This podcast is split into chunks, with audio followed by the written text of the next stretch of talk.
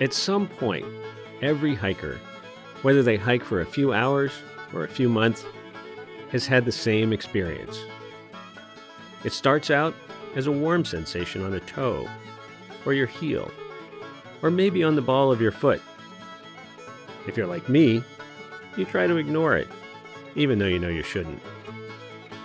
Eventually, that warm sensation turns into something worse actual pain. At that point, you know you've waited just a bit too long to do anything about it. You have a blister. We've all been there. Me, more times than I can count. But blisters are just annoying. You slap a bit of moleskin or some duct tape on them, and off you go. A bunion, however, is way, way worse. Bunions hurt a lot. Or so I'm told. Fortunately, they are slow to develop, and not that many hikers actually get them. But the ones who do get bunions find themselves reconsidering their life choices, or at least their choices in footwear. Welcome to The Green Tunnel, a podcast on the history of the Appalachian Trail. My name is Mills Kelly, and I'm your host. There's one place on the Appalachian Trail where every hiker experiences a bunion Charlie's Bunion in the Great Smoky Mountains National Park. When I first heard the name Charlie's Bunion, I couldn't help but wonder why on earth would anyone name a mountain after a painful bone condition in your feet? To make sense of that, we turned to a local expert. And it offers a spectacular view. It really shows you what the spine of the Great Smoky Mountains looks like going out toward Davenport Gap which is called the Sawtooth. And Charlie's Bunion actually probably marks the extreme western end of the Sawtooth. My name is Ken Wise, and I'm retired from University of Tennessee Library, where I was co-director of Great Smoky Mountains Regional Project.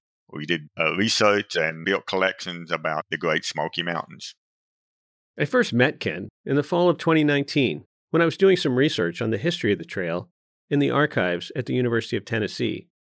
And I quickly learned that if there's anything to know about the Smokies or about the AT and the Smoky Mountains, Ken already knows it.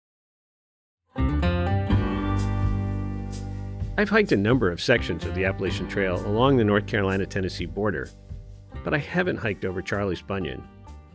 So I asked Ken to describe it for us.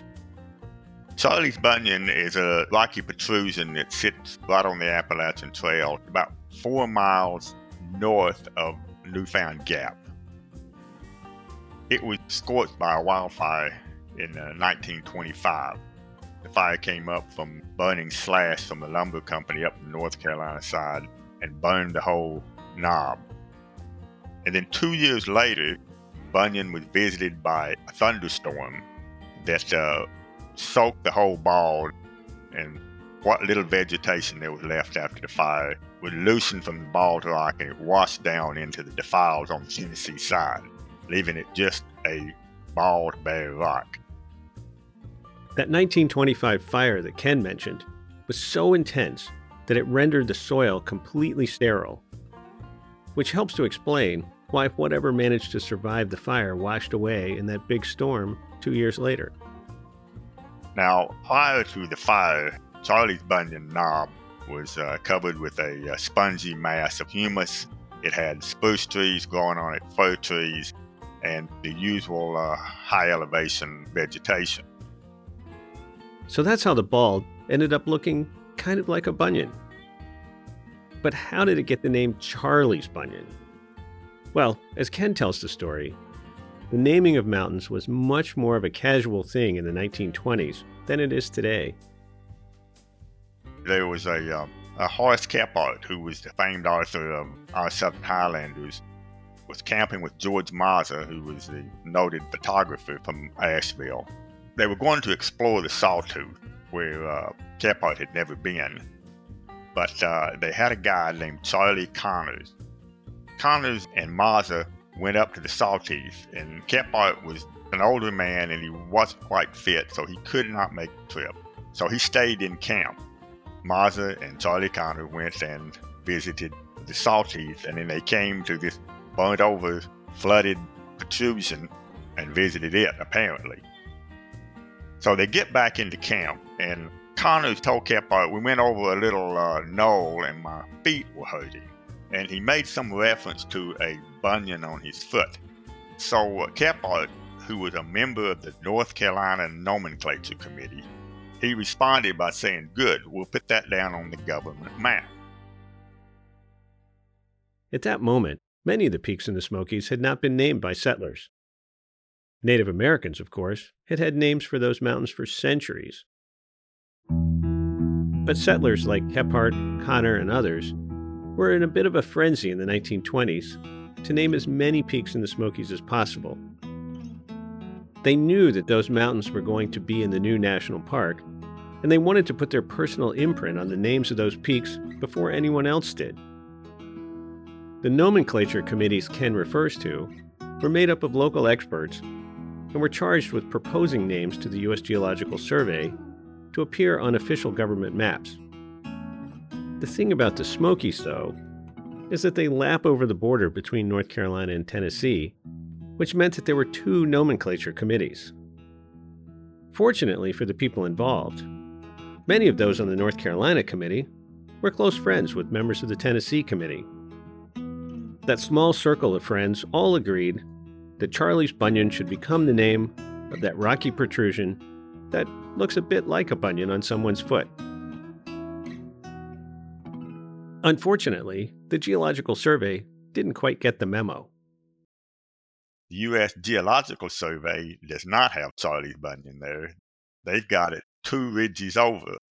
Another protrusion didn't get burned over as badly, but it was in the same fire. And that's where they locate Charlie's Bunion. So, to some sense, you've got the U.S. Geological Survey Charlie's Bunion, and you have the Park Service Charlie's Bunion. They're about, I don't know, quarter of a mile apart. In the 1920s, it was a misprint. That misprint survived into the present, and depending on which map you're using, Charlie's Bunion appears in two different locations. There may be other instances where the U.S. Park Service and the Geological Survey have given the same name to two different peaks near one another, but if there are, I haven't seen them. Maybe they thought Charlie had bunions on both feet.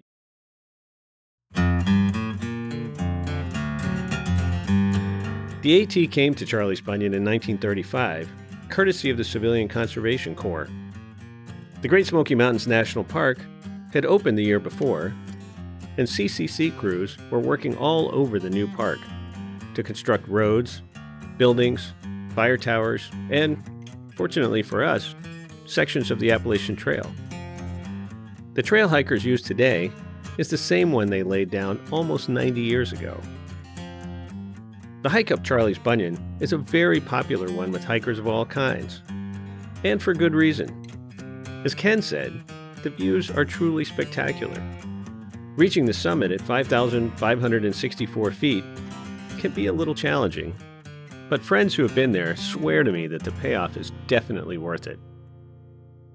Well, it's only four miles, so it's not a long hike. There is one issue, probably the worst, uh, poorest section of Appalachian Trail and Smokies runs from Newfound Gap almost to Charlie's Bunion. It's been overused by hikers. It's rocky, it's rough. And then as you get to Icewater Springs and start down, then you have a trail that's not only rocky and rough, but one that's got water in it draining off from Icewater Spring and then coming off of Mount Kephart. It can be uh, a little intimidating if you're not used to some rocky climbs, but for most people, it should be a nice day hike. Four miles in, four miles out.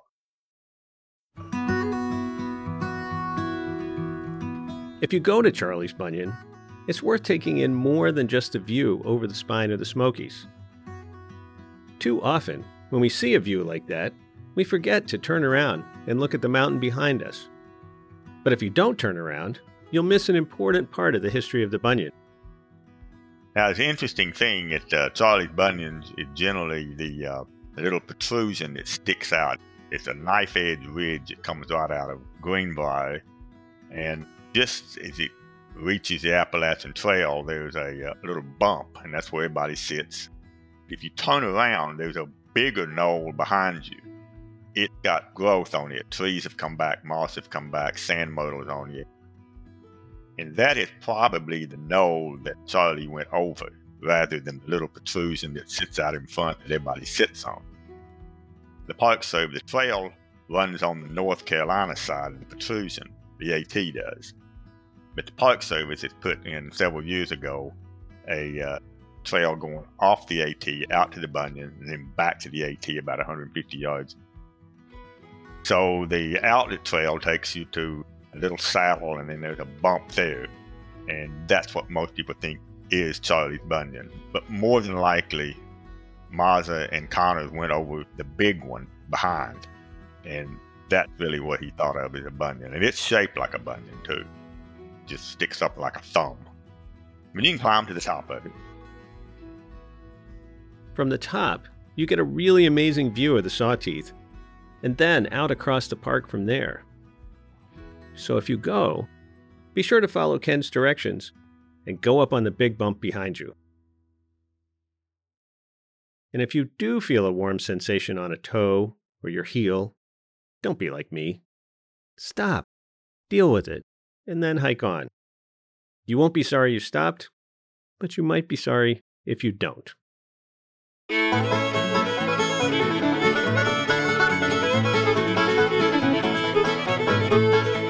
Green Tunnel is a production of R2 Studios at the Roy Rosenzweig Center for History and New Media at George Mason University.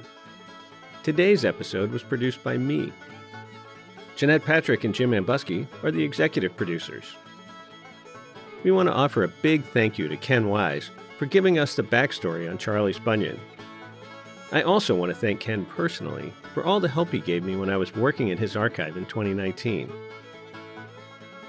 Original music for The Green Tunnel is performed by Scott Miller of Swoop, Virginia, and Andrew Small and Ashley Watkins of Floyd, Virginia. To help us keep making the world's best podcast about the Appalachian Trail, please go to our website, r2studios.org, and click on Support Us. From there, you can make a donation of any amount to help us keep doing this work. Thanks so much for listening, and we'll see you soon.